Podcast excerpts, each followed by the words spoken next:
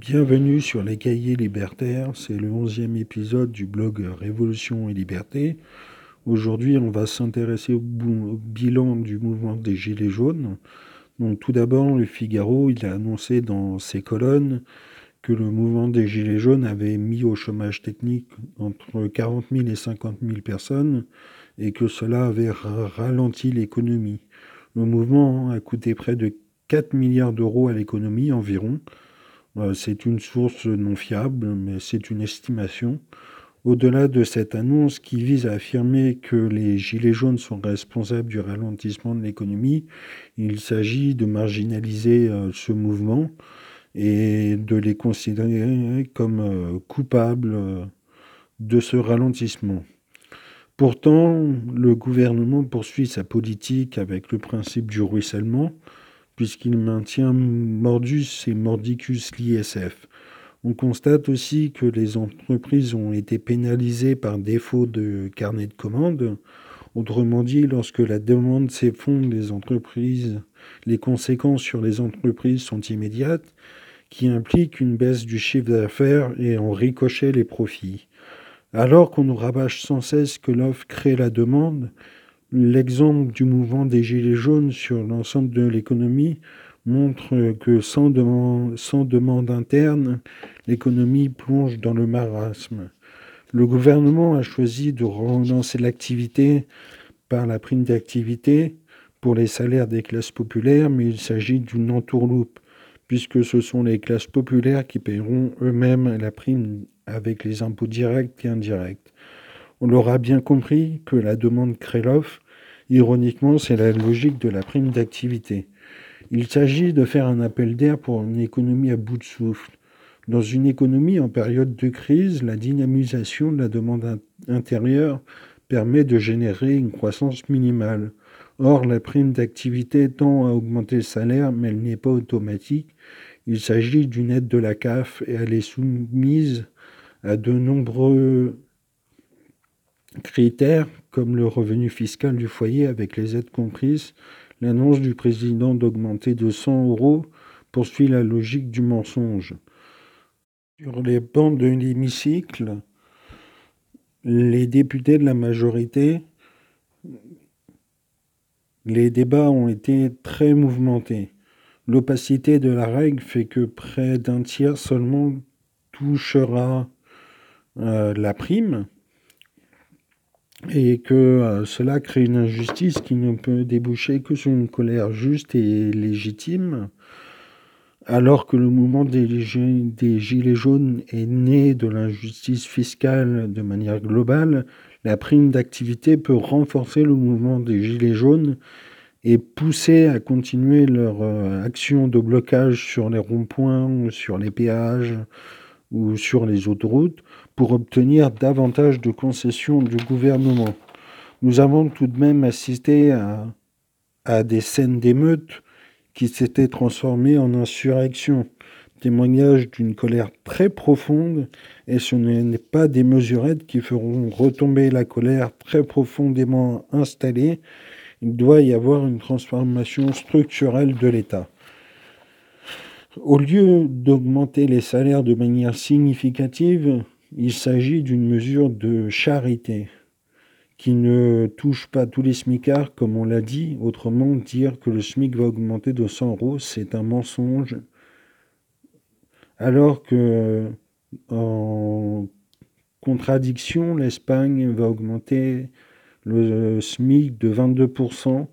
Et le Portugal suit la logique pour atteindre un SMIC à 650 €. En France, il n'y a pas de coup de pouce puisque, selon Muriel Pénicaud, cela détruit l'emploi et augmente le taux de chômage, alors que les études ont démontré l'inverse. C'est ce sectarisme qui refuse toutes les idées keynésiennes, d'autant que le profit est la part du surtravail des salariés. Comment une économie où les entreprises sont sous perfusion de l'État à une hauteur de 220 à 200 milliards d'euros n'arrive pas à créer de l'emploi? Dans un régime néolibéral, il n'y a pas d'aide de l'État vis-à-vis des entreprises. Et cette somme, elle correspond entre 10,5 et 11,5 millions d'emplois au SMIC, alors qu'il y a entre 3 et 5 millions de chômeurs. Avec cet argent, on pourrait créer des postes d'enseignants, de soignants, etc. L'État a la possibilité de déperfuser l'aide aux entreprises pour arriver au plein emploi et par ailleurs baisser la dépense publique entre 125 et 163 milliards d'euros, soit près de 5,6 à 8,1% du PIB, ramenant la dépense publique entre 5,9 et 48,4% du PIB. Dans le même temps, la dynamisation du plein emploi par l'État permet de générer une croissance de l'investissement public et privé, tout en mettant de façon excédentaire la balance économique de la sécurité sociale, mais aussi le solde budgétaire de l'État se retrouve amélioré avec 48%. Le déficit entre les recettes et la dépense passerait entre 0,4 et 2,8%. Or, avec les prélèvements obligatoires du fait du plein emploi, le déficit risque de disparaître dû à la hausse des cotisations sociales. En effet, cela fait un apport compris entre 15,8 milliards et 26,3 milliards d'euros. Ce que les capitalistes appellent le trou de la sécurité sociale serait excédentaire, tout comme les cotisations pour les retraites, ce qui permet de mettre la retraite à 60 ans, mais aussi l'assurance chômage en protégeant mieux les chômeurs. Cela permettrait une hausse des recettes fiscales de 0,7 à 1,1%, comme on l'a dit. Autrement dit, les recettes fiscales se situeraient entre 48,7 et 49,1%, ce qui implique un solde entre les recettes et les dépenses de plus 0,4% et moins 1,8%, soit une amélioration entre 0,8 et 1%.